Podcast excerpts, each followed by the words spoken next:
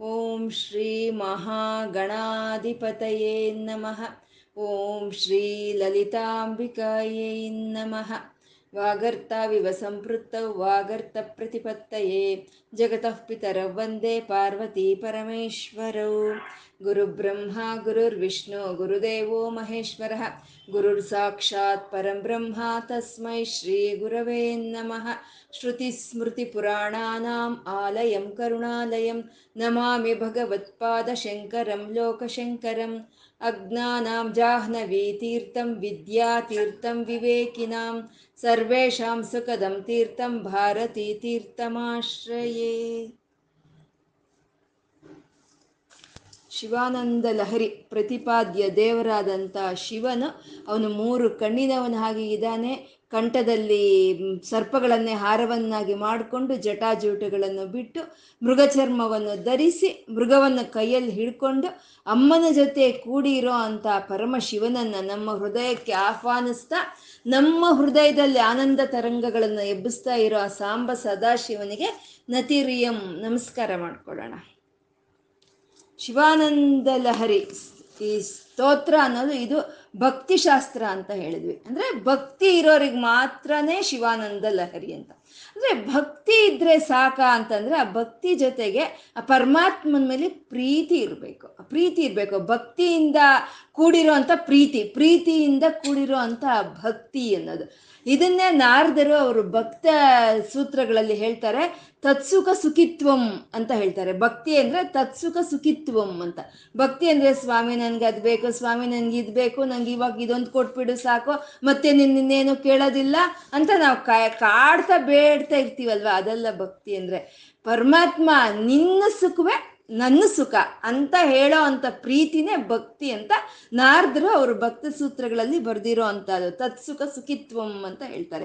ಅಂಥ ಪ್ರೀತಿಯಿಂದ, ಅಂಥ ಭಕ್ತಿಯಿಂದ ಕೂಡಿದಂಥ ಒಂದು ಭಕ್ತಿ ಕಥೆನೇ ಭಕ್ತ ಕಣ್ಣಪ್ಪನ ಕತೆ ಅಂತ ಹೇಳ್ಕೊಂಡ್ವಿ. ಆ ಪ್ರೀತಿ ತುಂಬಿರೋ ಭಕ್ತಿ ಅನ್ನೋದು ಏನನ್ನು ಬೇಕಾದ್ರೂ ಸಾಧಿಸುತ್ತೆ. ಅಹೋ ಅಂತ ಆಶ್ಚರ್ಯ ಪಡ್ತಿದ್ದಾರೆ ಗುರುಗಳು. ಏನನ್ನು ಸಾಧಿಸಲ್ಲ? ಅಂಥ ಪ್ರೀತಿ ಇರೋ ಭಕ್ತಿ ಅಂತ.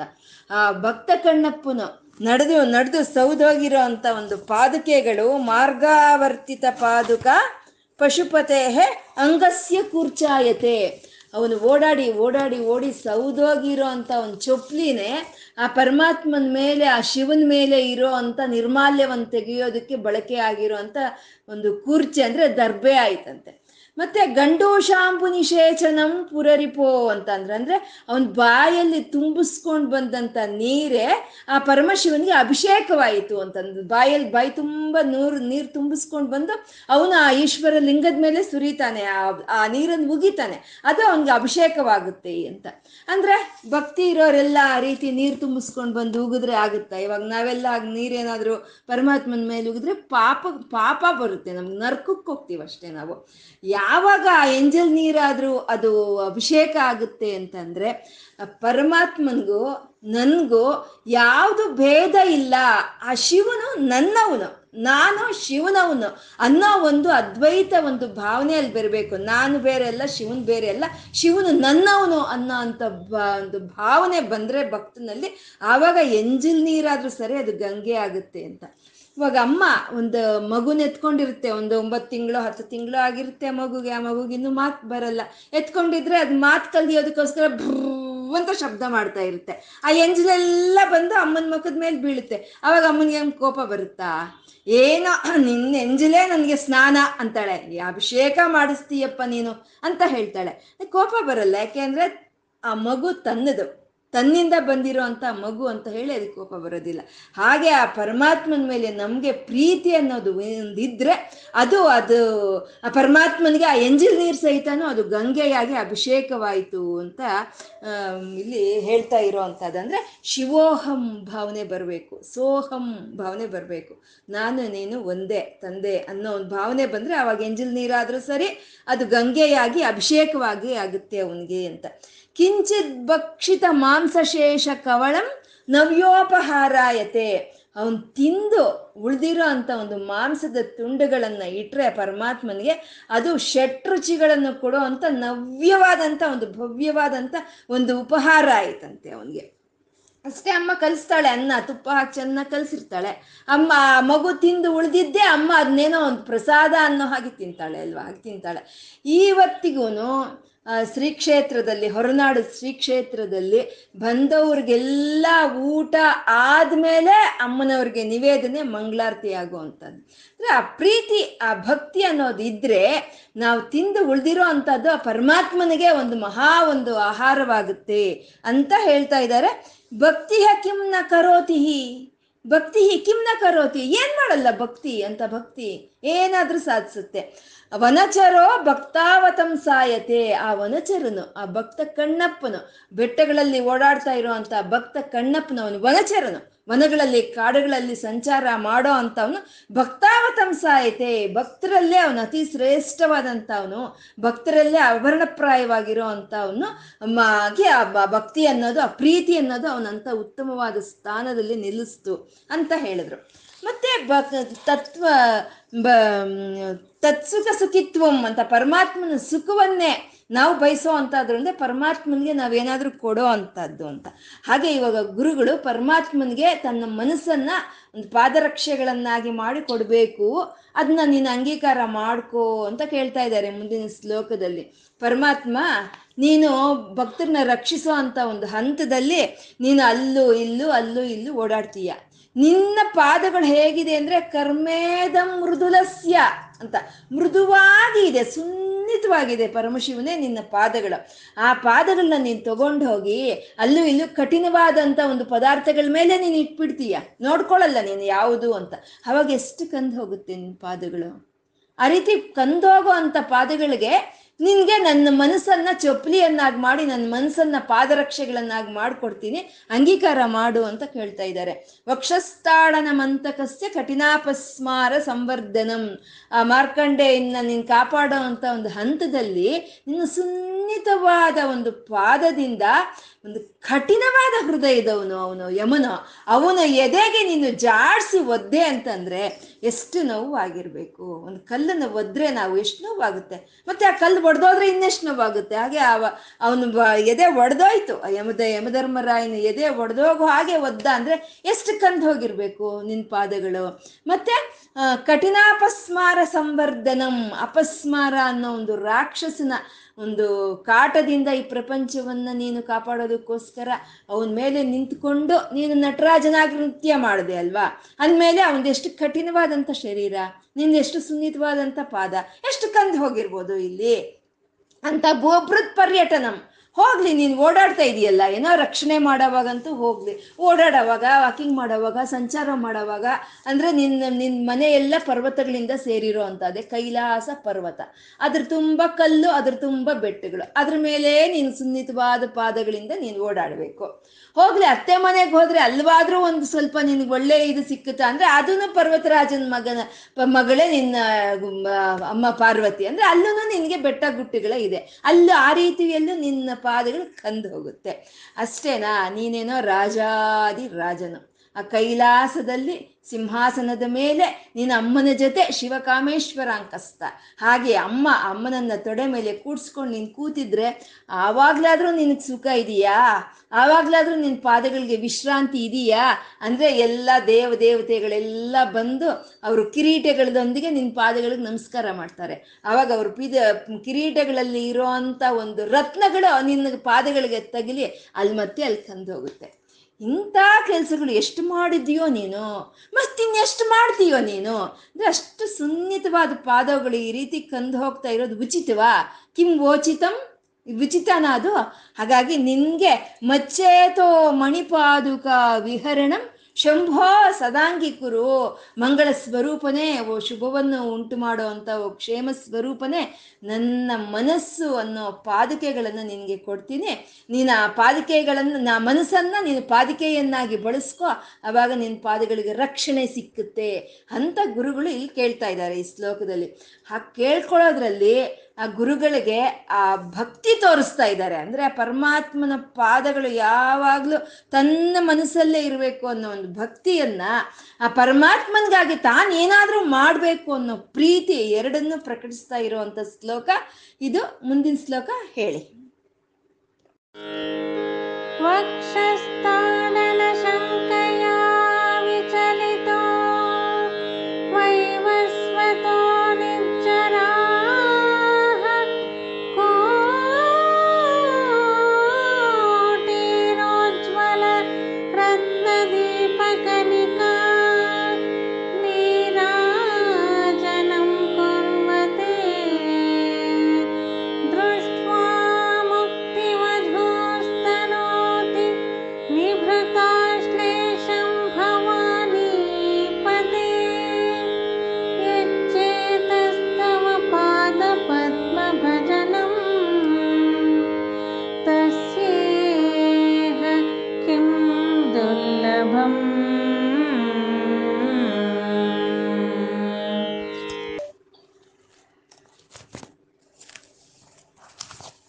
ಶ್ಲೋಕ, ಆ ಹಿಂದೆ ಹೇಳಿದಂತ ಎರಡು ಶ್ಲೋಕಗಳಿಗೆ ಪೂರಕವಾಗಿರುವಂಥ ಶ್ಲೋಕ. ಮಾರ್ಗಾವರ್ತಿತ ಪಾದುಕ ಮತ್ತೆ ವಕ್ಷಸ್ಥಾಡನ ಮಂತಕಸ್ಯ ಆ ಎರಡು ಶ್ಲೋಕಗಳಿಗೂ ಪೂರಕವಾಗಿರುವಂತ ಒಂದು ಶ್ಲೋಕ ಇದು.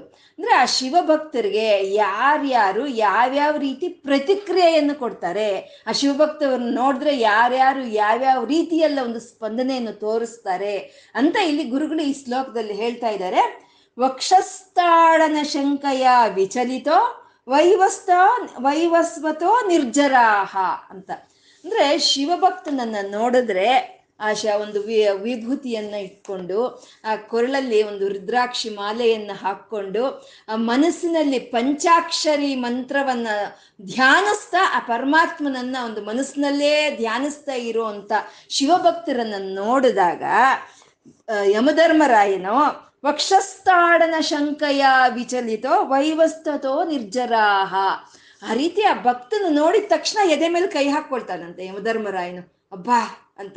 ಯಾಕೆ ಅಂದ್ರೆ ಮಾರ್ಕಾಂಡೇಯನ ರಕ್ಷಣೆ ಮಾಡುವಾಗ ಜಾಡ್ಸಿ ಒದ್ದಿದ್ದ ಅಲ್ವಾ ಯ ಶಿವನು? ಅದಕ್ಕೆ ಆ ಮತ್ತೆ ಆಗುತ್ತಂತೆ. ಶಿವನನ್ನ, ಶಿವಭಕ್ತನನ್ನ ನೋಡಿದ ತಕ್ಷಣ ಮತ್ತೆ ಎಲ್ಲಿ ಜೋಡ್ಸಿ ಜಾಡ್ಸಿ ಒದಿತಾನೋ ಪರಮಶಿವನು, ಇವನ್ ತಂಟೆಗೆ ನಾನು ಹೋದ್ರೆ ಅಂತ ಹೇಳಿ ಭಯ ಹಾಗೆ ಮತ್ತೆ ಇನ್ನೊಂದು ಹಾರ್ಟ್ ಅಟ್ಯಾಕ್ ಇನ್ನೊಂದು ಸ್ಟ್ರೋಕ್ ನಂಗೆ ಎಲ್ಲಿ ಬರುತ್ತೋ ಅಂತ ಹೇಳಿ ಎದೆ ಮೇಲೆ ಕೈ ಹಿಡ್ಕೊಂಡು ಹಿಂದೆ ಜರಿತಾನಂತೆ ಅವನ ಹತ್ರ ಬರೋದಕ್ಕೆ.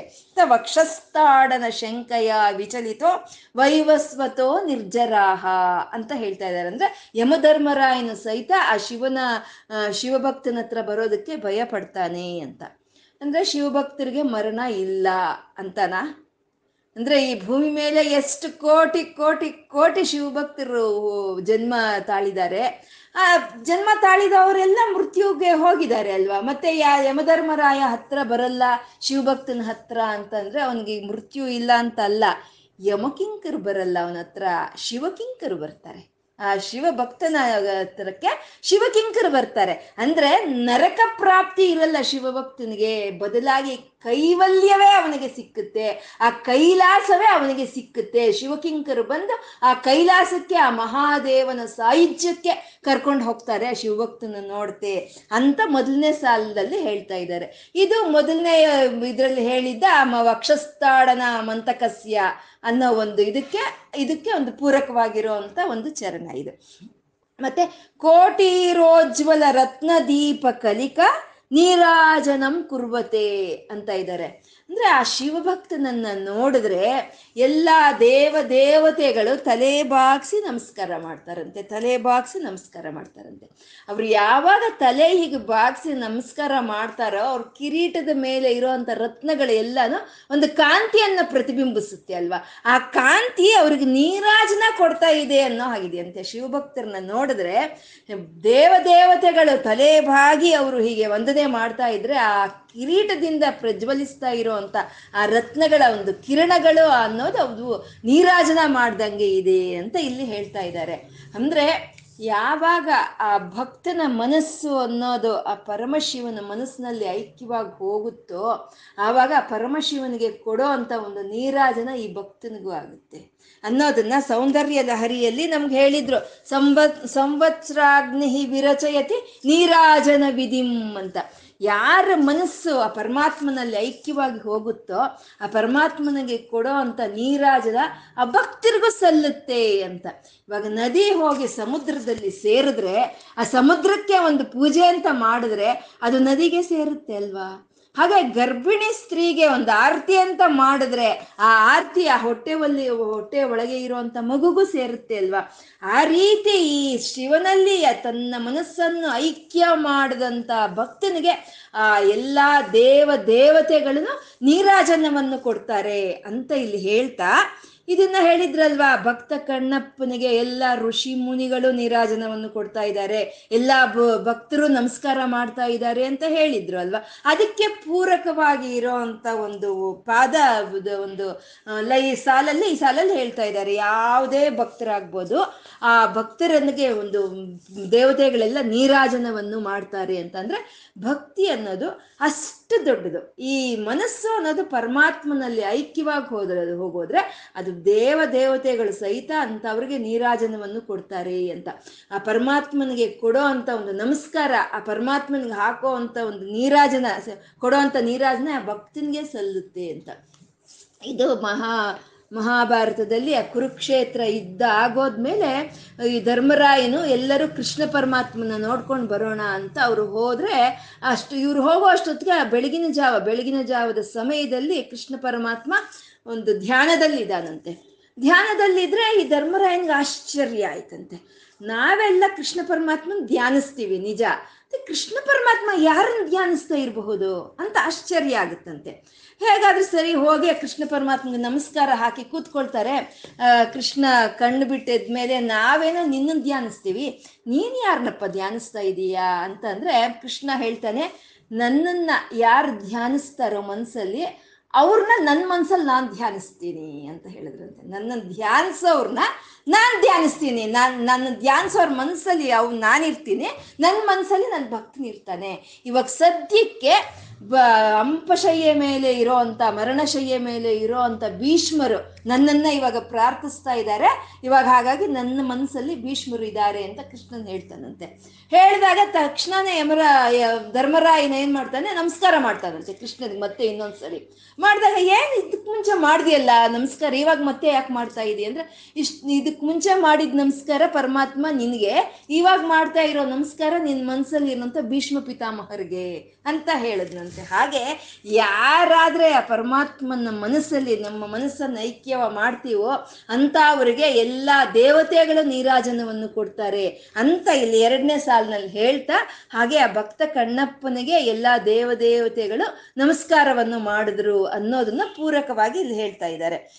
ದೃಷ್ಟ ದೃಷ್ಟ ಅಂದ್ರೆ ನೋಡಿ, ಆ ಭಕ್ತನ ನೋಡಿ, ಮು, ಮುಕ್ತಿ ವಧೋಸ್ತನೋತಿ ನಿವೃತ್ತಾಶ್ಲೇಷಂ ಭವಾನಿಪತೆ. ಓ ಭವಾನಿಪತೆ, ಅಂತ ಒಂದು ಆ ಭವಾನಿಪತಿಯ ಭಕ್ತರಾದಂಥವ್ರು ನೋಡ್ತಾ ಇದ್ದಾಗಲೇ ಆ ಮುಕ್ತಿ ವಧು ಮುಕ್ತಿ ವಧು ಹೋಗಿ ತಬ್ಬಿಕೊಳ್ತಾಳಂತೆ. ಮುಕ್ತಿ ವಧು ಅಂದರೆ ಮೋಕ್ಷ. ಆ ಮೋಕ್ಷವನ್ನು ಕೊಡುವಂತ ಮೋಕ್ಷ ಲಕ್ಷ್ಮಿ ಬಂದು ಆ ಶಿವ ಭಕ್ತನನ್ನ ತಬ್ಕೊಳ್ತಾಳೆ ಅಂತ ಹೇಳ್ತಾ ಇದ್ದಾರೆ. ಅಂದ್ರೆ ಮೋಕ್ಷವನ್ನು, ಮೋಕ್ಷ ಸಿಕ್ಕುತ್ತೆ ಅನ್ನೋದನ್ನ ಇಲ್ಲಿ ಹೇಳ್ತಾ ಇದ್ದಾರೆ. ಎಚ್ಚೇತವ ಎಚ್ಚೇತಸ್ತವ ಪಾದ ಪದ್ಮ ಭಜನಂ ತಸ್ಯೇಹ ಕಿಂ ದುರ್ಲಭಂ. ಆ ರೀತಿ ನಿನ್ನ ಪಾದ ಪದ್ಮಗಳನ್ನ ಮನಸ್ಸಲ್ಲಿ ಇಟ್ಕೊಂಡು ಧ್ಯಾನ ಮಾಡ್ತಾ ನಿನ್ನನ್ನೇ ಜಪಿಸ್ತಾ ಇರೋ ಅಂಥವ್ರಿಗೆ ಏನು ತಾನೇ ದುರ್ಲಭವಾಗಿದೆ? ಎಲ್ಲವೂ ಸಿಕ್ಕುತ್ತೆ ಅಂತ ಗುರುಗಳು ಇಲ್ಲಿ ಈ ಶ್ಲೋಕದಲ್ಲಿ ಹೇಳ್ತಾ ಇದ್ದಾರೆ. ಅಂದ್ರೆ ಭಕ್ತಿಯಲ್ಲಿ ಆ ಪ್ರೀತಿ ಇರಬೇಕು. ಆ ಭಕ್ತಿನೇ ಪ್ರಧಾನ. ಆ ಭಕ್ತಿ ಅನ್ನೋದು ಎಷ್ಟು ಗಟ್ಟಿಯಾಗಿರುವಂಥ ಒಂದು ಶಕ್ತಿಯುತವಾದಂಥ ಒಂದು ಆಯುಧ ಭಕ್ತಿ ಅನ್ನೋದು ಅಂದ್ರೆ ಶಿವನಾಮ ಅನ್ನೋದು ಶಿವ, ಶಿವನಿಗಿಂತ ಇನ್ನೂ ಅದು ಶಕ್ತಿ ಇರುವಂತಹದ್ದು ಶಿವನಾಮ. ಅಂದ್ರೆ ರಾಮನಾಮ ಅನ್ನೋದು ರಾಮನಿಗಿಂತ ಶಕ್ತಿ ಇರುವಂತಹದ್ದು ಅಂತ. ಈ ರಾಮ, ಶ್ರೀರಾಮಚಂದ್ರನ ಒಂದು ಆಪ್ತ ಗೆಳೆಯ, ಒಂದು ಒಂದು ಆತ್ಮ ಬಂಧು ಅಂತಾನೆ ಹೇಳ್ಬೇಕು, ಹೇಳ್ಬೋದು. ಶ್ರೀರಾಮ ಭಕ್ತನು, ಚಂದ್ರಭಾನು ಅಂತ ಅವನ ಅವನ ಹೆಸರು, ಮಹಾರಾಜನ ಹೆಸರು ಚಂದ್ರಭಾನು ಅಂತ. ಅವನಿಗೆ ಶ್ರೀರಾಮಚಂದ್ರನು ಆಪ್ತ ಮಿತ್ರನೂ ಆಗಬೇಕು, ಆತ್ಮ ಆತ್ಮ ಬಂಧುವು ಆಗ್ಬೇಕು. ಮತ್ತೆ ಆ ಶ್ರೀರಾಮಚಂದ್ರನ ಒಂದು ಮಾರ್ಗದರ್ಶನದಲ್ಲೇ ನಡೀತಾ ಇರೋವಂಥ ರಾಮ ಭಕ್ತನ ಅವನು, ಚಂದ್ರಭಾನು ಅನ್ನೋನು. ಅವನು ಮಹಾರಾಜನು, ಅವನ ರಾಜ್ಯವನ್ನು ಆಳ್ತಾ ಇರ್ತಾನೆ. ಒಂದು ಸಲ ಅವನ ರಾಜ್ಯದೊಳಕ್ಕೆ ಒಂದು ಸಿಂಹ ಬರುತ್ತೆ. ಒಂದು ಸಿಂಹ ಬಂದು ಆ ರಾಜ್ಯದಲ್ಲಿರುವಂಥ ಜನಗಳನ್ನ, ಆ ಕಾಡಲ್ಲಿರೋ ಒಂದು ಮೃಗಗಳನ್ನ, ಈ ತಪಸ್ ಮಾಡ್ತಾ ಇರುವಂಥ ಋಷಿ ಮುನಿಗಳ ಒಂದು ಯಜ್ಞಗಳನ್ನ ಧ್ವಂಸ ಮಾಡ್ತಾ ಇರುತ್ತೆ ಅದು. ಆ ರೀತಿ ಒಂದು ಮೃಗ, ಒಂದು ವನದಲ್ಲಿ ಇರುವಂತ ಒಂದು ಮೃಗ ಆ ರೀತಿ ಧ್ವಂಸ ಮಾಡಿದಾಗ ಅದರಿಂದ ಎಲ್ಲರನ್ನೂ ಕಾಪಾಡೋ ಅಂತ ಒಂದು ಜವಾಬ್ದಾರಿ ಯಾರ್ದು? ಮಹಾರಾಜಂದು ಹಾಗೆ ಆ ಚಂದ್ರಭಾನು ಮಹಾರಾಜ ಏನ್ ಮಾಡ್ತಾನೆ? ಆ ಸಿಂಹವನ್ನು ಬೇಟೆ ಆಡೋದಕ್ಕೋಸ್ಕರ ಅಂತ ಬರ್ತಾನೆ. ಬಂದಾಗ ಬೇಟೆ ಆಡ್ತಾ ಇದ್ರೆ, ಇವನು ಬಾಣ ಬಿಡ್ತಾ ಇದ್ರೆ ಬಾಣಗಳು ಎಲ್ಲ ಮೃಗಗಳು ಓಡಿ ಹೋಗ್ತಾ ಇದೆಯಂತೆ. ಅವಕ್ಕೇನ್ ತಿಳಿದು ಯಾರನ್ನ ಬೇಟೆ ಆಡ್ತಾ ಇದ್ದಾನೆ ಮಹಾರಾಜ ಅಂತ? ಅವನು, ಅವಕ್ಕೇನ್ ತಿಳಿಯುತ್ತೆ ಪಾಪ? ಅದು ಓಡ್ತಾ ಓಡ್ತಾ ಎಲ್ಲ ಮೃಗಗಳು ಓಡ್ತಾ ಓಡ್ತಾ ಒಂದು ಜಿಂಕೆ ಓಡಿ ಓಡಿ ಓಡಿ ಹೋಗಿ ಹತ್ರದಲ್ಲೇ ವಿಶ್ವಾಮಿತ್ರರು ಯಜ್ಞವನ್ನು ಮಾಡ್ತಾ ಇದ್ರೆ ಆ ಯಜ್ಞ ಕುಂಡದಲ್ಲಿ ಬಿದ್ದೋಗ್ಬಿಡುತ್ತೆ ಆ ಜಿಂಕೆ. ಆ ಯಜ್ಞಕುಂಡದಲ್ಲಿ ಬಿದ್ದು ಆ ಜಿಂಕೆ ಯಾವಾಗ ಪ್ರಾಣ ಬಿಡುತ್ತೋ ಅವಾಗ ವಿಶ್ವಾಮಿತ್ರರಿಗೆ ಸಿಟ್ಟು ಅನ್ನೋದು ಬರುತ್ತೆ. ಅಂತ ಯಜ್ಞವನ್ನು ಮಾಡ್ತಾ ಇದ್ರೆ ಈ ಯಜ್ಞಕ್ಕೆ ವಿನಾಶವನ್ನು ತಂದ್ರಲ್ವಾ ಅಂತ ಹೇಳಿ ಅವರು ಪ್ರೀತ ಸಿಟ್ಟು ಬರುತ್ತೆ. ಹಾಗೆ ಆ ಮಾಡಿದವರು ಆ ಚಂದ್ರಭಾನು ಅನ್ನೋದು ಅವ್ರಿಗೆ ಅರಿವಿಗೆ ಬರುತ್ತೆ. ಚಂದ್ರಭಾನು ಮಹಾರಾಜನಿಂದನೇ ಈ ರೀತಿ ಆಯಿತು ಅಂತ ಸರಿ, ವಿಶ್ವಾಮಿತ್ರರು ಏನ್ ಮಾಡ್ತಾರೆ? ಅವ್ರ ಯಾಗಗಳಿಗೆ ಯಾವಾಗ ಒಂದು ತೊಂದರೆ ಬಂದ್ರು ಅದನ್ನ ಕಾಪಾಡಿದ್ರು ರಾಮ ಲಕ್ಷ್ಮಣರೇ ಅಲ್ವಾ? ತಾಟಕಿ ಸುಬಾಹುಗಳನ್ನ ಸಂಹಾರ ಮಾಡಿದ್ರು. ಮಾರೀಚನನ್ನ ಒಡೆದು ಓಡಿಸಿದ್ರು ಅಲ್ವಾ? ಹಾಗಾಗಿ ಇವಾಗ ನನ್ನ ಒಂದು ಯಜ್ಞಕ್ಕೆ ಒಂದು ತೊಂದರೆ ಬಂದಿದೆ ಅಂತ ಹೇಳಿ ಶ್ರೀರಾಮಚಂದ್ರನ ಹತ್ರ ಅವನು ವಿಶ್ವಾಮಿತ್ರರು ಹೋಗ್ತಾರೆ. ಹೋಗಿ ಎಲ್ಲ ನಿನ್ನ ಒಂದು ರಾಮ ಭಕ್ತಿ ಅನ್ನೋದು ಎಲ್ಲ ಒಂದು ಒಂದು ಭೂಟಕವೇ. ಏನ್ ಹಾಗೆ ಮಾಡ್ತಾ ಇದ್ದೀರಾ ಸುಮಾ?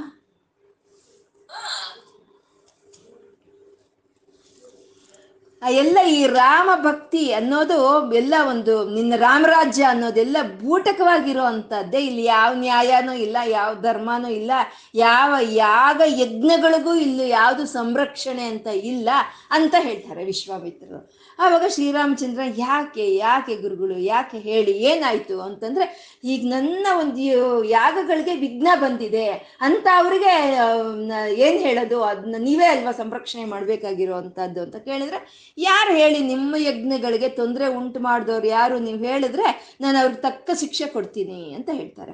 ಹೇಳಿದ್ರೆ ತಕ್ಕ ಶಿಕ್ಷೆ ಕೊಡೋದಲ್ಲ, ಶಿರಚ್ಛೇದನ ಮಾಡಬೇಕು ಅಂತ ವಿಶ್ವಾಮಿತ್ರ ಹೇಳ್ತಾರೆ. ಆಯಿತು, ಗುರುವಿನ ಒಂದು ಇದು ಹಾಗೆ ಮಾಡೋಣ, ಹೇಳಿ ಯಾರು ಅಂತಂದರೆ ಚಂದ್ರಭಾನು ಮಹಾರಾಜ ಅಂತ ಹೇಳ್ತಾರೆ. ಹೇಳಿದ್ರೆ, ಶ್ರೀರಾಮಚಂದ್ರನಿಗೆ ತಲೆ ಮೇಲೆ ಸಿಡಿದು ಬಿದ್ದಂಗಾಗುತ್ತೆ. ಆಪ್ತಮಿತ್ರನ, ಒಂದು ಆತ್ಮ ಬಂಧುವು ಶ್ರೀರಾಮ ಭಕ್ತನ ಅವನು ಧರ್ಮಾತ್ಮನ ಅವನ್ನ ಇವಾಗ ನಾನು ಶಿರಚ್ಛೇದನ ಮಾಡ್ತೀನಿ ಅಂತ ನಾನು ಮಾತು ಕೊಟ್ಬಿಟ್ಟಿದ್ದೀನ ಎಂಥ ಒಂದು ವಿಧಿ ಇದೆಯೋ ಅಂತ ಅವರು ತುಂಬ ನೋವು ಅನುಭವಿಸ್ತಾರೆ. ಆದರೆ ಏನು ಮಾಡೋ ಹೋಗಿದ್ದಾರೆ? ಗುರುಗಳಿಗೆ ಕೊಟ್ಟಿರೋ ಅಂಥ ಒಂದು ವಾಕ್ ವಾಪಸ್ ತಗೊಳ್ಳೋ ಹಾಗಿಲ್ಲ. ಅವಾಗ ಏನು ಮಾಡ್ತಾರೆ? ಲಕ್ಷ್ಮಣ ಭರತರನ್ನು ಕಳಿಸ್ತಾರೆ. ಹೋಗಿ ಚಂದ್ರಭಾನು ಮಹಾರಾಜನ್ನ ಹೋಗಿ ಸೆರೆ ಹಿಡಿದು ಕರ್ಕೊಂಡು ಬನ್ನಿ ಅಂತ ಕಳಿಸ್ತಾರೆ ಅವ್ರನ್ನ ಚಂದ್ರಭಾನ್ ಅವನು ಮಹಾರಾಜ, ಅವನಿಗೆ ನಾಲ್ಕು ಕಡೆ ಏನ್ ನಡೀತಾ ಇದೆ ಅಂತ ಅವನು ತಿಳಿಯುತ್ತೆ ಅಲ್ವಾ? ಗೂಢಾಚಾರಿಗಳಿರ್ತಾರೆ. ಅವ್ರು ಹೇಳ್ತಾರೆ, ಈಗ ನಿನ್ನನ್ನು ಸೆರೆ ಹಿಡಿಯೋದಕ್ಕೋಸ್ಕರ ಭರತ ಲಕ್ಷ್ಮಣರು ಬರ್ತಾ ಇದ್ದಾರೆ ಅಂತ. ಅವಾಗ ಇದೇನು ಶ್ರೀರಾಮಚಂದ್ರನ್ಗೆ ನಾನು ಶತ್ರುವಾದ್ನ. ಶ್ರೀರಾಮಚಂದ್ರನ್ಗೆ ನಾನು ಶತ್ರುವಾದ್ರೆ ನನ್ನಿಂದ ಕಾಪಾಡೋರು ಯಾರು? ಅಂತ ಅನ್ಕೊಳ್ತಾ ಇದ್ರೆ ನಾರದರು ಬರ್ತಾರೆ. ಬಂದ್ಬಿಟ್ಟು ಇನ್ನು ನಿನ್ನನ್ನು ಕಾಪಾಡಬೇಕು ಅಂದ್ರೆ ಹನುಮಂತನ ಹತ್ರ ಹೋಗು, ಆಂಜನೇಯನ ಮಾರುತಿ ಹತ್ರ ಹೋಗು ಅಂತ ಆಂಜ, ಹನುಮಂತನ ಹತ್ರ ಕಳಿಸ್ತಾರೆ ಚಂದ್ರಭಾನು ಮಹಾರಾಜನ್ನ. ಆ ಚಂದ್ರಭಾನು ಮಹಾರಾಜ ಹೋದ ಇವಾಗ ನನ್ನ ಒಂದು ಪ್ರಾಣಕ್ಕೆ ಒಂದು ಅಪಾಯ ಬಂದು ಒದಗಿದೆ ಅಂತಂದ್ರೆ ಆಂಜನೇಯನಿಗೆ, ಆ ಮಾರುತಿಗೆ ಚಂದ್ರಭಾನನ್ ಕಂಡ್ರೆ ಇಷ್ಟ. ಯಾಕೆಂದ್ರೆ ತನ್ನ ಪ್ರಭು ಅದು ಶ್ರೀರಾಮನಿಗೆ ಆಪ್ತನಲ್ವಾ? ಅಂದ್ಮೇಲೆ ನನಗೂ ಆಪ್ತನೆ ಅಂತ ತುಂಬಾ ಇಷ್ಟ ಆ ಚಂದ್ರಬಾನು ಮಹಾರಾಜ ಅಂತಂದ್ರೆ. ನನಗೆ ನೀನು ಎಷ್ಟೋ ಪ್ರಾಣ ಸಮಾನವಾಗಿರುವಂತ ರಾಜ, ನೀನು ನಿನ್ಗೆ ಯಾರು ಆ ರೀತಿ ನಿನ್ಗೆ ಆಪತ್ತು ಇದು ಮಾಡ್ತಾ ಇರೋರು? ಹೇಳು, ನಾನು ನಿನ್ಗೆ ರಕ್ಷಣೆ ಕೊಡ್ತೀನಿ ಅಂತ ಮಾತು ಕೊಟ್ಬಿಡ್ತಾನೆ ಮಾರುತಿ. ಯಾರು ಅಂದ್ರೆ ಶ್ರೀರಾಮಚಂದ್ರ ಅಂತ. ಮತ್ತೆ ಅವನ ತಲೆ ಮೇಲೂ ಸೀಳು ಬೀಳ್ತು. ಇದೇನು ನನ್ನ ತಂದೆ, ತಾಯಿ ಗುರು ನನ್ನ ಜೀವನಾನೇ ಅಂತ ನಾನು ಅನ್ಕೊಂಡಿರೋ ಅಂತ ಶ್ರೀರಾಮಚಂದ್ರನ ಹತ್ರ ಇವಾಗ ನಂಗೆ ಶತ್ರುತ್ವನ? ಅಥ ವಿಧಿ ಎಂಥ ವಿಧಿ ಇದು? ಮತ್ತೆ ವಾಪಸ್ ತಗೊಳ್ಳೋ ಹಾಗಿಲ್ಲ. ಮತ್ತೇನ್ ಮಾಡ್ತಾನೆ? ಆ ಬಾಲವನ್ನೆಲ್ಲ ಸುತ್ತಿ ಚೆನ್ನಾಗಿ ಆ ಬಾಲದೊಳಗೆ ಬಚ್ಚಿಡ್ತಾನೆ. ಚಂದ್ರಭಾನು ಮಹಾರಾಜನ ಬಚ್ಚಿಡ್ತಾನೆ. ಅದನ್ನ ತಿಳ್ಕೊಳ್ಳೋದೇನು ಕಷ್ಟ? ಶ್ರೀರಾಮಚಂದ್ರನ್ಗೆ ಅದನ್ನ ತಿಳ್ಕೊಳ್ತಾನೆ. ತಿಳ್ಕೊಂಡು ಅವನಿದ್ದಂಥ ಗಂಧಮಾದ ಪರ್ವತದ ಹತ್ರಕ್ಕೆ ಬರ್ತಾನೆ. ಬಂದು ನೀನು ಒಪ್ಪಿಸ್ಬಿಡು ಚಂದ್ರಭಾನುನ ಅಂತ ಒಳ್ಳೆ ಮಾತೆಯಲ್ಲಿ ಹೇಳ್ತಾನೆ. ಭಯ ತೋರಿಸಿ ಹೇಳ್ತಾನೆ. ಎಷ್ಟೋ ವಿಧವಾಗಿ ಹೇಳ್ಕೊಡ್ತಾನೆ ಯಾವುದಕ್ಕೂ ಜಗ್ಗಲ್ಲ ಹನುಮಂತನು. ಯಾವುದಕ್ಕೂ ಜಗ್ಗಲ್ಲ. ಮಾತು ಕೊಟ್ಬಿಟ್ಟಿದ್ದೀನಿ ನೀನೇ ಹೇಳಿದೀಯಾ? ಕೊಟ್ಟು ಮಾತು ತಪ್ಪಬಾರ್ದು ಅಂತ. ನೀನು ಹೇಳಿರೋ ಮಾತನ್ನ ನಾನು ಇವಾಗ ತಪ್ಪಿದ್ರೆ ನಾನು ನಿನಗೆ ದ್ರೋಹ ಮಾಡ್ದಂಗಾಗುತ್ತೆ. ಅದು ಆದ್ರೂ ನಿನ್ ಮೇಲೆ ಆಣೆ ಬೇರೆ ಇಟ್ಕೊಂಡಿದ್ದೀನಿ, ನಾನು ಅವ್ನ್ ಕಾಪಾಡ್ತೀನಿ ಅಂತ ಇವಾಗ ನನ್ಗೆ ಬಿಡಕ್ಕಾಗಲ್ಲ ಅಂತ ಹೇಳಿ ಆ ಚೇಷ್ಟೆ ಮಾಡ್ಕೊಂಡು ಅಲ್ಲಿ ಹಾರೋದು, ಇಲ್ಲಿ ಹಾರೋದು ಮಾಡ್ತಾ ಅದೇ ರೀತಿ ಮಾಡ್ತಾನೆ ಆಂಜನೇಯ. ಮತ್ತೆ ಅವ್ನು ಬಿಟ್ಕೊಡಲ್ಲ ಚಂದ್ರಭಾನನ. ಇನ್ನು ಇವಾಗ ಏನು ಮಾಡೋಕ್ಕೂ ಆಗಲ್ಲ, ಇವಾಗ ಇನ್ನು ಯುದ್ಧ ಒಂದೇ ಉಳಿದಿರೋದು. ಅಂತಂದ್ರೆ ಹಾಗೆ ಆಗ್ಲಿ, ಹಾಕು ಬಾಣ ಹಾಕು ಅಂತ ಎದೆ ಕೊಟ್ಟು ನಿಂತ್ಕೊಳ್ತಾನೆ, ನಮಸ್ಕಾರ ಮಾಡ್ತಾ ರಾಮ್ ರಾಮ್ ರಾಮ್ ಅಂತ ನಿಂತ್ಕೊಳ್ತಾನೆ. ಅವನು ಬಾಣ ಬಿಟ್ಟರೆ ಆ ಬಂದಂತ ರಾಮ ಬಾಣ ಇವನ್ ಹತ್ರಕ್ಕೆ ಬಂದು ವಾಪಸ್ ಹೋಗುತ್ತೆ. ಇವನ್ ಮುಟ್ಟಕ್ಕೂ ಆಗೋದಿಲ್ಲ. ಅಂದ್ರೆ ರಾಮ ಬಾಣಕ್ಕಿಂತ ರಾಮನಾಮಕ್ಕೆ ಶಕ್ತಿ ಜಾಸ್ತಿ ಅಂತ. ಅಂದ್ರೆ ಭಕ್ತಿ ಭಕ್ತಿಗೆ ಅಂತ ಶಕ್ತಿ ಇರೋ ಅಂತದ್ದು ಭಕ್ತಿ ಏನನ್ನು ಬೇಕಾದ್ರೂ ಸಾಧಿಸ್ಕೊಡುತ್ತೆ ಅಂತ ಆ ಭಕ್ತಿ ಆ ಭಕ್ತಿ ಜೊತೆಗೆ ಪ್ರೀತಿ ಎರಡು ನಮ್ಗೆ ಇರಬೇಕು ಅನ್ನೋದನ್ನ ಗುರುಗಳು ನಮ್ಗೆ ಈ ಮೂಲಕ ತಿಳಿಸ್ಕೊಳ್ತಾ ಇದ್ದಾರೆ. ಮತ್ತೆ ಈ ಶ್ಲೋಕದಲ್ಲಿ ನಾಲ್ಕು ವಿಧವಾದ ಒಂದು ಮೋಕ್ಷಗಳನ್ನು ಇಲ್ಲಿ ಹೇಳ್ತಾ ಇದ್ದಾರೆ. ಆ ಶಿವಭಕ್ತನನ್ನ ನೋಡಿ ಆ ಶಿವಕಿಂಕರರು ಬಂದು ಅವನ ಶಿವಲೋಕಕ್ಕೆ ಕರ್ಕೊಂಡು ಹೋಗುವಂತಹದ್ದು, ಅದು ಸಾಲೋಕ್ಯ ಪದವಿ ಅಂತ, ಸಾಲೋಕ್ಯ ಪದವಿ. ಮತ್ತೆ ಆ ಯಾವಾಗ ಶಿವಭಕ್ತರು ಹೃದಯದಲ್ಲಿ ಆ ಪರಮಾತ್ಮನ ಪಾದಗಳನ್ನೇ ಧ್ಯಾನ ಮಾಡ್ತಾ ಜಪಿಸ್ತಾ ಇರ್ತಾರೋ, ಅದೇ ಸಾರೂಪ್ಯ ಭಕ್ತಿ ಅಂತ. ಹಾಗೆ ಕರ್ಕೊಂಡು ಹೋದಂತ ಒಂದು, ಆ, ಶಿವ ಭಕ್ತರು ಅಲ್ಲಿ ಶಿವನ ಸಾಯಿ, ಸಮೀಪದಲ್ಲಿ ನಿಲ್ಲಿಸ್ತಾರೆ. ಅದು ಸಾಮೀಪ್ಯ ಭಕ್ತಿ ಅಂತ. ಆ, ಮುಕ್ತಿ ವಧು ಬಂದ ಅಪ್ಕೊಳ್ಳುತ್ತಲ್ಲ ಅದೇ ಸಾಯುಜ್ಯ ಪದವಿ ಅಂತ. ಅಂದ್ರೆ ಆ ಭಕ್ತಿ, ಆ ಭಕ್ತಿಯಿಂದ ಕೂಡಿರೋ ಒಂದು ಒಂದು ಪ್ರೀತಿಗೆ ಈ ನಾಲ್ಕು ವಿಧವಾದ ಮೋಕ್ಷಗಳು ಸಿಕ್ಕುತ್ತೆ ಅಂತ ಗುರುಗಳು ಈ ಶ್ಲೋಕದಲ್ಲಿ ಹೇಳ್ತಾ ಇದ್ದಾರೆ. ಮುಂದಿನ ಶ್ಲೋಕ ಹೇಳಿ.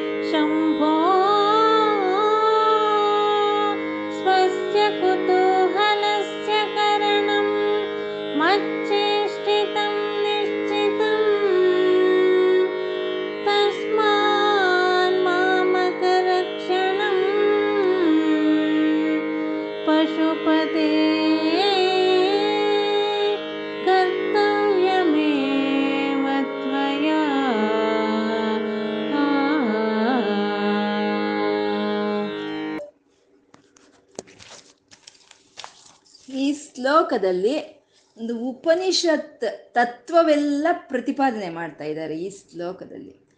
ಯಾಕೆ ಈ ಶ್ಲೋಕ ಅಂತಾನೆ ಅಲ್ಲ? ಶಂಕರರ ರಚನೆಗಳು ಯಾವುದಾದ್ರೂ ಆಗ್ಬೋದು. ಯಾವುದಾದ್ರೂ ಕಾವ್ಯಗಳಾಗ್ಬೋದು. ಅವರ ರಚನೆಗಳ ಹಿಂದೆ, ಅವರ ಕಾವ್ಯಗಳ ಹಿಂದೆ ಈ ವೇದಾಂತ ಸಿದ್ಧಾಂತಗಳು, ಈ ಉಪನಿಷತ್ತು ತತ್ವಗಳು ಅನುಸರಿಸ್ಕೊಂಡು ಬರುತ್ತೆ. ಅವ್ರ ರಚನೆಗಳನ್ನೇ ಅನುಸರಿಸ್ಕೊಂಡು ಬರುತ್ತೆ. ಯಾವ ರೀತಿ ಅಂದ್ರೆ ಹಸುವನ್ನ ಕರು ಹೇಗೆ ಹಿಂಬಾಲಿಸ್ತಾ ಹೋಗುತ್ತೋ ಹಾಗೆ ಈ ಶಂಕರರ ಎಲ್ಲ ರಚನೆಗಳಲ್ಲೂ ಎಲ್ಲ ಒಂದು ಕಾವ್ಯಗಳಲ್ಲೂ ಆ ಒಂದು ವೇದಾಂತ ಸಿದ್ಧಾಂತಗಳು ಒಂದು ತತ್ವಗಳೇ ಆ ಒಂದು ಹಿಂಬಾಲಿಸ್ಕೊಂಡು ಬರೋ ಅಂಥದ್ದು. ಇದರಲ್ಲಿ ಆ ಉಪನಿಷತ್ತು ತತ್ವ ಅನ್ನೋದು ನಿರೂಪಣೆ ಆಗ್ತಾ ಇದೆ. ಸಾಮಾನ್ಯ ನಮಗೆಲ್ಲರಿಗೂ ಬರೋಂಥ ಒಂದು ಸಂದೇಹ ಅಂತಂದರೆ ಈ ಸೃಷ್ಟಿ ಹೇಗಾಯಿತು? ಯಾಕಾಯ್ತು? ಈ ಸೃಷ್ಟಿ ಮಾಡಿ ಯಾವತ್ತು ಸೃಷ್ಟಿ ಆಯಿತು, ಯಾವುದಕ್ಕೋಸ್ಕರ ಈ ಸೃಷ್ಟಿ ಆಯಿತು ಅನ್ನೋದು ನಮ್ಗೆ ಎಲ್ಲರಿಗೂ ಬರೋ ಒಂದು ಸಂದೇಹನೇ ಇದು. ಇದಕ್ಕೆ ಕೆಲವರು ವಿದ್ಯಾ ವಿದ್ವಾ, ಒಂದು ಪಂಡಿತರು, ಕೆಲವು ಶಾಸ್ತ್ರಗಳು ಹೇಳುತ್ತೆ ಆ ಪರಮಾತ್ಮ ಕರ್ಮಫಲಗಳನ್ನು ಕೊಡೋದಕ್ಕೋಸ್ಕರನೇ ಈ ಸೃಷ್ಟಿಯನ್ನೆಲ್ಲ ಸೃಷ್ಟಿಸಿ, ಈ ಜೀವಿಗಳನ್ನೆಲ್ಲ ಹುಟ್ಟಿಸಿದಾನೆ, ಈ ಜೀವಿಗಳನ್ನೆಲ್ಲ ಸೃಜಿಸಿದಾನೆ ಕರ್ಮಫಲಗಳನ್ನು ಕೊಡೋದಕ್ಕೋಸ್ಕರ. ಪುಣ್ಯ ಮಾಡಿದವ್ರಿಗೆ ಪುಣ್ಯ ಫಲವನ್ನ, ಪಾಪ ಮಾಡಿದವ್ರಿಗೆ ಪಾಪ ಫಲಗಳನ್ನು ಕೊಡೋದಕ್ಕೋಸ್ಕರನೇ ಈ ಪ್ರಪಂಚವನ್ನೆಲ್ಲ ಈ ರೀತಿ ಸೃಷ್ಟಿಸಿದಾನೆ ಅಂತ. ಅಂದ್ರೆ ಪ್ರ, ಪರಮಾತ್ಮ ಸೃಷ್ಟಿ ಮಾಡಿದ್ಮೇಲಲ್ಲ ಎಲ್ಲ ನಾವು ಮನುಷ್ಯಗಳಾಗ್ಬೋದು, ಎಲ್ಲ ಜೀವಿಗಳಾಗ್ಬೋದು ಹುಟ್ಟಿರೋದು. ಅವನು ಸೃಷ್ಟಿ ಮಾಡಿದ್ದಕ್ಕೋಸ್ಕರ ಅಲ್ವಾ ನಾವು ಕರ್ಮ ಮಾಡಿರೋದು? ಮತ್ತೆ ಮೊದಲೇ ಹೇಗೆ ಆ ಕರ್ಮಫಲಗಳ ನಿರ್ಧಾರ ಆಯಿತು? ಹಾಗೆ ಅಂತಂದ್ರೆ ಅದನ್ನೇ ಶಿವಲೀಲೆ ಅಂತ ಹೇಳೋದು. ಯಾವುದು ನಮ್ಮ ಇಂದ್ರಿಯಗಳಿಗೆ, ನಮ್ಮ ಮನಸ್ಸಿಗೆ ಗೋಚರವಾಗಲ್ವೋ ಅದನ್ನೇ ಶಿವಲೀಲೆ ಅಂತ ಹೇಳೋದು. ಯಾವ್ದು ನಮ್ಗೆ ಅರ್ಥ ಆಗಲ್ವಾ? ಅದೇ ಭಗವಂತನ ಲೀಲೆ. ಯಾಕೆ ಅಂದ್ರೆ ಅವನು ನಮ್ಮ ಮನಸ್ಸಿಗೂ ನಮ್ಮ ಇಂದ್ರಿಯಗಳಿಗೂ ಗೋಚರವಾಗೋನಲ್ಲ ಅವನು. ನಮ್ಮ ಮನಸ್ಸಿಗೂ ನಮ್ಮ ಇಂದ್ರಿಯಗಳಿಂದ ಗೋಚರ ಆಗ್ದಲೇ ಇರೋ ಅಂತ ಅವನು ಯಾಕೆ ಮಾಡ್ದ ಅಂತ ನಮ್ಗೇನ್ ಗೊತ್ತಾಗುತ್ತೆ? ಹಾಗೆ ಅವನು ಮಾಡಿರೋ ಅದೇ ಶಿವಲೀಲೆ ಅಂತ. ಈ ಸಂಸಾರ ಅನ್ನೋದು ಯಾವಾಗ ಬಂತು ಅಂತ ಯೋಚನೆ ಮಾಡಿ ತಲೆ ಕೆಡಿಸ್ಕೊಳ್ಳೋದಕ್ಕಿಂತ ಈ ಸಂಸಾರದಿಂದ ಹೇಗೆ ಹೊರೆ ಬೀಳಲಿ ನಾನು, ಹೇಗೆ ಆಚೆ ಬರಲಿ ಅಂತ ಯೋಚನೆ ಮಾಡಿದ್ರೆ ಅದೇ ಪರಮಾತ್ಮನಿಗೆ ಪ್ರೀತಿಯಾಗುತ್ತೆ ಅಂತ. ಈ ಪ್ರಪಂಚ ಎಲ್ಲ ಯಾವಾಗ ಸೃಷ್ಟಿಯಾಯಿತು ಈ ಭೂಮಿ ಯಾವಾಗ ಸೃಷ್ಟಿಯಾಯಿತು ಈ ಜೀವಿಗಳೆಲ್ಲ ಯಾವಾಗ ಹುಟ್ಟಿದ್ರು ಅಂತ ಹೇಳೋದಕ್ಕೆ ಯಾರಿಂದಲೂ ಸಾಧ್ಯ ಆಗ್ದಲೇ ಇರೋಂಥ ವಿಷಯ. ಇದು ಯಾರಿಗೂ ಹೇಳೋಕ್ಕಾಗಲ್ಲ, ಯಾವತ್ತಿಗೂ ಹೇಳೋಕ್ಕಾಗಲ್ಲ. ಅಬ್ಬಬ್ಬ! ಅಂತ ನಾವು ಹೇಳ್ತೀವಿ ಅಂತಂದ್ರೆ ಈ ಕಲ್ಪ ಯಾವಾಗ ಶುರುವಾಯಿತೋ ಆವಾಗಿಂದ ಲೆಕ್ಕ ಕಟ್ಟಿ ಹೇಳ್ಬೋದು ನಾವು ಇಲ್ಲಿಂದ ಈ ಸೃಷ್ಟಿ ಈ ಕಲ್ಪ ಅಂತ. ಇವಾಗ ನಡೀತಾ ಇರೋಂಥ ಕಲ್ಪ ಶ್ವೇತವರಹ ಕಲ್ಪ ಇದು. ಮತ್ತೆ ಇದಕ್ಕೆ ಹಿಂದೆ ಇಪ್ಪತ್ತೇಳು ಮಹಾ ಕಲ್ಪಗಳು ನಡೆದೋಗಿದೆ. ಅದೆಲ್ಲ ಯಾವಾಗಾಯ್ತು ಯಾರು ಹೇಳೋರದನ್ನ ಈ ಕಲ್ಪ, ಈ ಶ್ವೇತವರಹ ಕಲ್ಪ ಯಾವಾಗ ಶುರುವಾಯಿತು ಅನ್ನೋದನ್ನ ನಮ್ಮ ಪಂಚಾಂಗಗಳಲ್ಲಿ ನಮ್ಮ ವಿಜ್ಞಾನಿಗಳು, ನಮ್ಮ ಗಣಿತ ವಿಜ್ಞಾನಿಗಳು ಹೇಳಿರೋ ಅಂಥದ್ದು ಸುಮಾರು ಎರಡು ಕೋಟಿ ವರ್ಷ ಆಗಿದೆ ಅಂತ. ಈ ಭೂಮಿ, ಈ ಸೃಷ್ಟಿ ಬಂದು ಈ ಕಲ್ಪ ಶುರುವಾಗಿ ಎರಡು ಕೋಟಿ ಸಂವತ್ಸರಗಳಾಗಿದೆ ಅಂತ ಪಂಚಾಂಗದಲ್ಲಿ ಇರೋ ಅಂಥದ್ದು. ಇದನ್ನೇ ಅಮೆರಿಕದ ನಾಸಾ ಅವರು ರಿಸರ್ಚ್ ಮಾಡಿ, ಅವರು ಸುಮಾರು ಎರಡು ಕೋಟಿ ವರ್ಷಗಳಾಗಿದೆ ಅಂತ ಅವರು ಅದನ್ನೇ ಹೇಳಿರೋ ಅಂದ್ರೆ ಪರಮಾತ್ಮನ ಯಾವಾಗ ಬಂದ, ಯಾವಾಗ ಇದನ್ನೆಲ್ಲ ಸೃಷ್ಟಿ ಮಾಡ್ದ ಅಂತ ನಾವು ತಲೆ ಕೆಡಿಸ್ಕೊಳ್ಳೋದು ಬಿಟ್ಟು ಈ ಸಂಸಾರದಿಂದ ಯಾವಾಗ ಆಚೆ ಹೋಗೋಣ ಅನ್ನೋದನ್ನ ನಾವು ನೋಡ್ತಾ ಇರಬೇಕು. ಮತ್ತೆ ಕೆಲವರು ಹೇಳ್ತಾರೆ, ಇವಾಗ ಕೆಲವ್ರು ಹೇಳಿದ್ರು ಕರ್ಮಫಲಗಳನ್ನು ಕೊಡೋದಕ್ಕೆ ಅಂತ. ಕೆಲವರು ಹೇಳ್ತಾರೆ, ಪರಮಾತ್ಮ ಸಹಜವಾಗಿ ಇದನ್ನೆಲ್ಲ ಸೃಷ್ಟಿ ಮಾಡಿದ್ದಾನೆ ಸಹಜವಾಗಿ.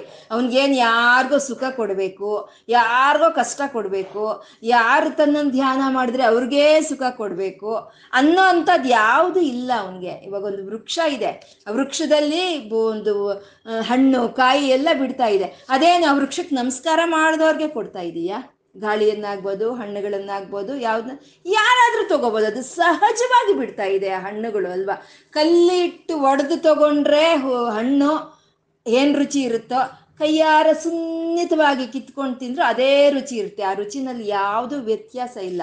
ಹಾಗೆ ಪರಮಾತ್ಮ ಯಾರಿಗೂ ಕಷ್ಟಗಳನ್ನ, ಸುಖಗಳನ್ನ ಕೊಡೋದಕ್ಕೋಸ್ಕರ ಈ ಪ್ರಪಂಚವನ್ನು ಸೃಷ್ಟಿ ಮಾಡಿಲ್ಲ. ಸಹಜವಾಗಿ ಅದು ಸೃಷ್ಟಿಯಾಗಿದೆ ಅಂತ. ಈ ಅಗ್ನಿ ಉರಿತಾ ಇರುವಂತ ಒಂದು ಅಗ್ನಿಯಿಂದ ಏನಾಗುತ್ತೆ? ಆ ಕಣಗಳು ಸುತ್ತು ಹಾರ್ತಾ ಇರ್ತವೆ ಅಲ್ವಾ? ಹಾಗೆ ಆ ಉರಿತಾ ಇರೋ ಅಗ್ನಿಗುಂಡ, ಪರಮಾತ್ಮ, ಪರಮಶಿವ, ಅವನಿಂದ ಬಂದಿರೋ ಅಂಥವೇ ಈ ಎಲ್ಲ ಬ್ರಹ್ಮಾಂಡಗಳು ಅನ್ನೋದನ್ನ ಹೇಳ್ತಾರೆ. ಮತ್ತೆ ಸಹಜವಾಗಿ, ಇವಾಗ ಗಾಳಿ ಸಹಜವಾಗಿ ಗಾಳಿ ಬೀಸುತ್ತೆ. ಅಯ್ಯೋ ಪಾಪ ವೃಕ್ಷಕ್ಕೆ ಜಾಸ್ತಿ ಆಗ್ತಾ ಇದೆ, ಜೋರಾಗಿ ಬೀಸೋಣ ಅನ್ಕೊಳ್ಳಲ್ಲ ಅಯ್ಯೋ ಅವ್ರಿಗೆ ಚಳಿನಂತೆ. ಸಣ್ಣಗೆ ಬಿಸೋಣ ಅಂತನೂ ಅದು ಅನ್ಕೊಳ್ಳೋದಿಲ್ಲ. ಅದ್ರ ಪಾಡಿಗೆ ಅದು ಸಹಜವಾದಂಥ ಧರ್ಮ ಅದರದ್ದು. ಹಾಗೆ ನೀರಿದೆ. ನೀರು ಅದನ್ನ ಹರಿಯೋದೇ ಅದರದೊಂದು ಸಹಜವಾದಂಥ ಒಂದು ಧರ್ಮ ಅದು. ಹಾಗೆ ಸಹಜವಾಗಿ ಪರಮಾತ್ಮ ಯಾವ ರೀತಿ ಅಂದರೆ ಈ ಜೇಡು ಸಹಜವಾಗಿ ಗೂಡು ಕಟ್ಟುತ್ತೆ. ಸಹಜವಾಗಿ ಗೂಡು ಕಟ್ಟ ಸಹಜ, ಆ ಗೂಡಲ್ಲಿ ತಾನಿರುತ್ತೆ. ಹಾಗೆ ಪರಮಾತ್ಮ ಸಹಜವಾಗಿ ಈ ಪ್ರಪಂಚವನ್ನೆಲ್ಲ ಸೃಜಿಸಿದಾನೆ ಅಂತ ಕೆಲವರು ಹೇಳ್ತಾರೆ. ಆದರೆ ಉಪನಿಷತ್ತುಗಳು ಹೇಳೋ ಅಂಥದ್ದು ಅವನು ಪರಮಾತ್ಮನು ಅವನು ಕ್ರೀಡೆಗಾಗಿ ಈ ಪ್ರಪಂಚವನ್ನೆಲ್ಲ ಸೃಷ್ಟಿಸಿದಾನೆ ಅಂತಂದರೆ ಅವನ ಆಟ. ಈ ಪ್ರಪಂಚವೆಲ್ಲ ಅವನು ಆಡ್ತಾ ಇರೋ ಒಂದು ಆಟ. ಅಂತ ಉಪನಿಷತ್ತುಗಳು ಹೇಳ್ತಾ ಇರೋ ಅಂಥದ್ದು. ಅದನ್ನೇ ಕ್ರೀಡಾರ್ಥಂ ಸೃಜತಿ ಪ್ರಪಂಚಮಖಿಲಂ. ಎಲ್ಲ ಪ್ರಪಂಚಗಳನ್ನು ಪರಮಾತ್ಮ ತನ್ನ ಕ್ರೀಡೆಗೋಸ್ಕರ ಸೃಷ್ಟಿ ಮಾಡಿದಾನೆ ಅಂತ. ಇದೇ ಒಂದು ಹಾಡು ಬರುತ್ತೆ ಅಲ್ವಾ? ಜಗದೀಶ ನಾಡುವ ಜಗವೇ ನಾಟಕ ರಂಗ ಅಂತ ಬರುತ್ತೆ ಅಲ್ವಾ? ಜಗದೀಶ್ ಆಡ್ತಾ ಇರೋ ನಾಟಕ ರಂಗ ಇದು. ಈ ಆಟಕ್ಕೋಸ್ಕರ ಅವನು ಈ ಪ್ರಪಂಚವನ್ನೆಲ್ಲ ಸೃಷ್ಟಿ ಮಾಡಿದಾನೆ. ಕ್ರೀಡಾರ್ಥಂ ಸೃಜತಿ ಪ್ರಪಂಚ ಮಕಿಲಂ ಕ್ರೀಡಾ ಮೃಗಾಸ್ತೆ ಜನಾಹ. ನಾವೆಲ್ಲ ಅವನ ಕ್ರೀಡೆಯಲ್ಲಿ ಭಾಗಿಯಾಗಿರೋ ಅಂತ ಈ ಜನಗಳೆಲ್ಲ ಮೃಗಗಳು, ಆ ಕ್ರೀಡೆಯಲ್ಲಿ ಮೃಗಗಳು ಅಂತ ಗುರುಗಳು ಹೇಳ್ತಾ ಇದ್ದಾರೆ. ಯಾಕೆ ಮೃಗಗಳು ಅಂತ ಹೇಳಿದ್ರು ಅಂದ್ರೆ, ಆ ಪರಮಾತ್ಮ ಆಡ್ತಾ ಇರೋ ಆಟ ಇದು ಅಂತ ನಮ್ಗೆ ಎಲ್ಲಿವರೆಗೂ ತಿಳಿಯಲ್ವೋ ಅಲ್ಲಿವರೆಗೂ ನಾವು ಮೃಗಗಳೇ. ನಾವು ಆಟ, ಆಟವೇ ಸತ್ಯ ಅಂತ ಆಟವನ್ನೇ ಹಿಡ್ಕೊಳ್ತಾ ಇದೀವಿ ನಾವು. ಆಟ ಯಾರು ಆಡ್ತಾ ಇದ್ದಾರೆ ಅಂತ ಅದನ್ನ ಗುರುತಿಸ್ಕೊಳಕ್ ನಾವು ಹೋಗ್ತಾ ಇಲ್ಲ. ಹಾಗಾಗಿ ನಾವು ಮೃಗುಗಳು, ಆ ಪರಮಾತ್ಮನ ಕೈಯಲ್ಲಿ ಒಂದು ಏನಂತಾರ, ದಾಳೆಗಳು ಅಂತಾರಲ್ವಾ? ಹಾಗೆ ಆ ದಾಳೆಗಳಾಗಿರೋ ಅಂತ ನಾವೆಲ್ಲ ಮೃಗುಗಳು. ಈ ಪ್ರಪಂಚವನ್ನೆಲ್ಲ ಪರಮಾತ್ಮ ಒಂದು ಆಟಕ್ಕೋಸ್ಕರ ಸೃಷ್ಟಿ ಮಾಡಿದ್ದಾನೆ ಕ್ರೀಡಾರ್ಥಂ ಸೃಜತಿ ಪ್ರಪಂಚ ಮಕಿಲಂ. ಕ್ರೀಡಾ ಮೃಗಾಸ್ತೆ ಜನಾಹ. ನಾವೆಲ್ಲ ಪರಮಾತ್ಮನ ಕೈಯಲ್ಲಿ ಈ ಕೀಲ್ ಬೊಂಬೆಗಳು ಅಂತಾರಲ್ವಾ? ಈ ಕೀಲ್ ಕುದುರೆ ಆಡಿಸ್ತಾರಲ್ವಾ? ಅಂತ ಬೊಂಬೆಗಳು ನಾವೆಲ್ಲಾನು ಅಷ್ಟೇ. ಅವನ ಆಟ ಆಡಿಸ್ತಾ ಇದ್ದಾನೆ. ಆ ಸೂತ್ರ ಅವನ ಕೈಯಲ್ಲಿದೆ. ಅವನ ಆಟ ಆಡಿಸ್ತಾ ಇದ್ದಾನೆ. ನಾವು ಆಡ್ತಾ ಇದ್ದೀವಿ ಅಷ್ಟೇನೆ. ಅವನ ಆಟ ಆಡ್, ಆಡಿಸ್ತಾ ಇದ್ದಾನೆ. ನಾವು ಆಡ್ತಾ ಇದ್ದೀವಿ ಅಂತ ತಿಳ್ಕೊಂಡ್ಮೇಲೆ ನಮ್ಗಿನ್ ನಾವೇದನ್ನೇ ಯಾಕೆ? ನಮ್ಗಿನ್ ನೋವು ಯಾಕೆ? ಆಡೋದೆಲ್ಲ ಆಟವೇ. ಕಷ್ಟ ಬಂತು ಅದು ಅವನ ಆಟನೇ. ಸುಖ ಬಂತು, ಅವನು ಅದು ಅವನ ಆಟನೇ. ಅದು ನಿಜ ಆದ್ರೆ ನಮಗ್ ಕಷ್ಟ. ಅದು ಆಟ ಅಂದ್ಮೇಲೆ ನಮ್ಗಿನ್ನೇನು ಕಷ್ಟ? ನಮ್ಗಿನ್ನೇನು ಆವೇದನೆ?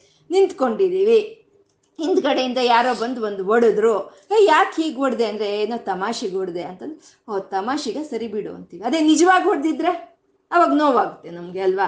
ಹಾಗೆ ಪರಮಾತ್ಮ ನಿಜವಾಗಲ್ಲ ಈ ಕಷ್ಟ, ಸುಖ ಎಲ್ಲಾನು ಆಟಕ್ಕೋಸ್ಕರ. ಅವನ ಆಟಕ್ಕೋಸ್ಕರ ಇದೆಲ್ಲ ಆಡ್ತಾ ಇದ್ದಾನೆ ಅಂದಮೇಲೆ ಈ ಕಷ್ಟ, ಸುಖಕ್ಕೆ ನಮ್ಗೆ ಯಾಕೆ ಆವೇದನೆ ಇರಬೇಕು ಅಂತ ಇಲ್ಲಿ ಆ ಕ್ರೀಡೆಗೋಸ್ಕರನೇ ಆಡ್ತಾ ಇದ್ದಾನೆ ಅಂತ.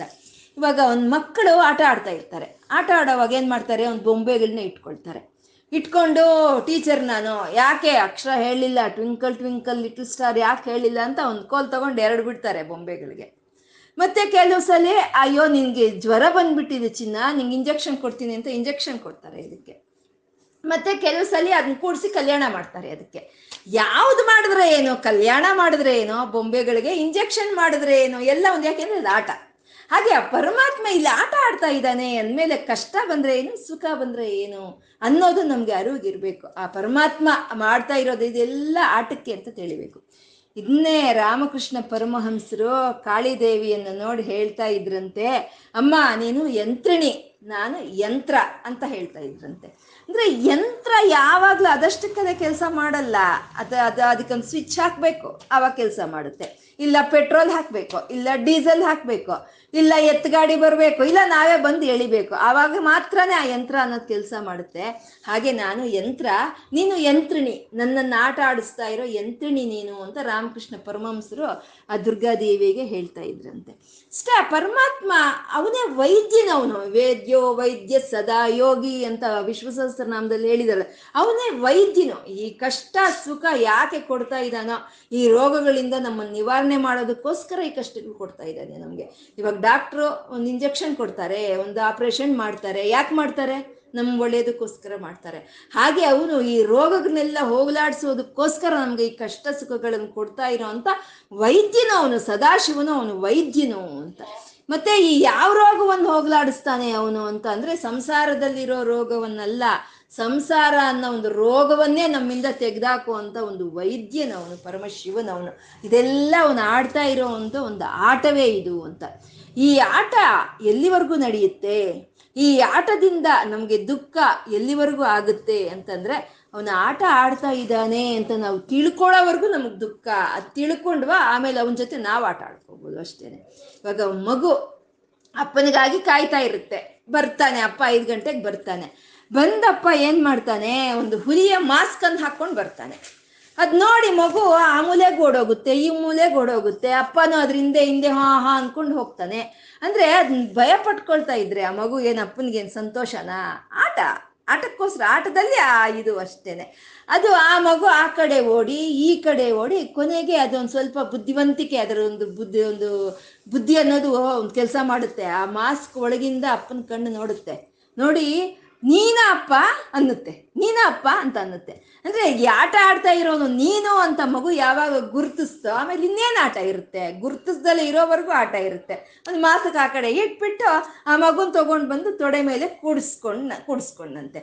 ಆವಾಗ ಆಟ ಗುರ್ತು ಯಾರು ಆಟ ಆಡ್ತಾ ಇದ್ದಾರೆ ಅನ್ನೋದನ್ನ ಗುರ್ತಿಸ್ಬಿಟ್ರೆ ಆಟ ನಿಂತೋಗ್ಬಿಡುತ್ತೆ ಅಷ್ಟೇ. ಅವ್ನು ಯಾವಾಗ ತೊಡೆ ಮೇಲೆ ಕೂತ್ಕೊಂಡ್ರೆ ಈ ಮಗು ಹೋಗಿ ಅಪ್ಪನ ಜೊತೆ ಮೀಸೆ ಕೀಳೋದು, ಮೂಗು ಕೀಳೋದು ಕಿವಿ ಕೀಳೋದು, ಇದು ಆಟಕ್ಕೆ ಶುರುವಾಗುತ್ತೆ. ಹಾಗೆ ಈ ಪ್ರಪಂಚವನ್ನೆಲ್ಲ ಸೃಷ್ಟಿ ಮಾಡಿ ಅವನು ಆಟ ಆಡಿಸ್ತಾ ಇದ್ದಾನೆ ಅಂತ ನಾವು ಯಾವಾಗ ತಿಳ್ಕೊಳ್ತೀವೋ ಆವಾಗ ಅವನು ನಮ್ಮ ಜೊತೆಯಲ್ಲಿ ಆಡೋ ಅಂತ ಆಟ ನಿಂತೋಗುತ್ತೆ. ಆಮೇಲೆ ನಾವೇ ಆ ಪರಮಶಿವನ ಜೊತೆ ಆಟ ಆಡ್ಕೋಬಹುದು ಅಂತ.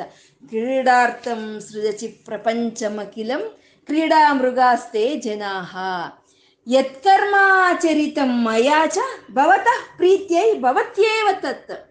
ನೀನು ಈ ಕ್ರೀಡೆಗೋಸ್ಕರ ನನ್ನನ್ನು ಸೃಷ್ಟಿ ಮಾಡಿದೀಯ ಅಂದ್ರೆ, ಈ ಕ್ರೀಡೆಗೋಸ್ಕರ ಈ ಪ್ರಪಂಚವನ್ನೆಲ್ಲ ಸೃಷ್ಟಿ ಮಾಡಿದೀಯಾ ಅಂತಂದ್ರೆ, ನಾನು ಮಾಡ್ತಾ ಇರೋವಂಥ ಎಲ್ಲಾ ಕರ್ಮಗಳು ನಿನ್ನ ವಿನೋದಕ್ಕೆ ಅಂತ. ಅಲ್ವಾ? ಕ್ರೀಡೆ ಅವನು ಇಲ್ಲಿ ಹಾಕಿದ್ದಾನೆ ನಮ್ಮನ್ನು ಹುಟ್ಟಿಸಿದಾನೆ ನಾವೇನ್ ಮಾಡ್ತಾ ಇದ್ರು ಅದು ಅವನಿಗೆ ಆನಂದವನ್ನು ಕೊಡ್ತಾ ಇದೆ ಅಂತಂದ್ರೆ, ನಿನ್ನ ವಿನೋದಕ್ಕೋಸ್ಕರ ನನ್ನ ಎಲ್ಲಾ ಕಾರ್ಯಗಳು. ಮತ್ತೆ ಶಂಭೋ ಸ್ವಸ್ಯ ಕುತೂಹಲಸ್ಯ ಕರಣಂ ಮಚ್ಚೇಷ್ಟಿತಂ ನಿಶ್ಚಿತಂ. ನಿನ್ನ ಕುತೂಹಲಕ್ಕಾಗೆ ನಾನ್ ಮಾಡೋ ಅಂತ ಇಲ್ಲಿ ಚೇಷ್ಟೆಗಳೆಲ್ಲ ನಮ್ಮ ಚೇಷ್ಟಿತಂ ನಾನೇನ್ ಚೇಷ್ಟೆಗಳು ಮಾಡ್ತಾ ಇದ್ನೋ ಅದು ನಿನಗೆ ಕುತೂಹಲವನ್ನು ಕೊಡ್ತಾ ಇದೆ.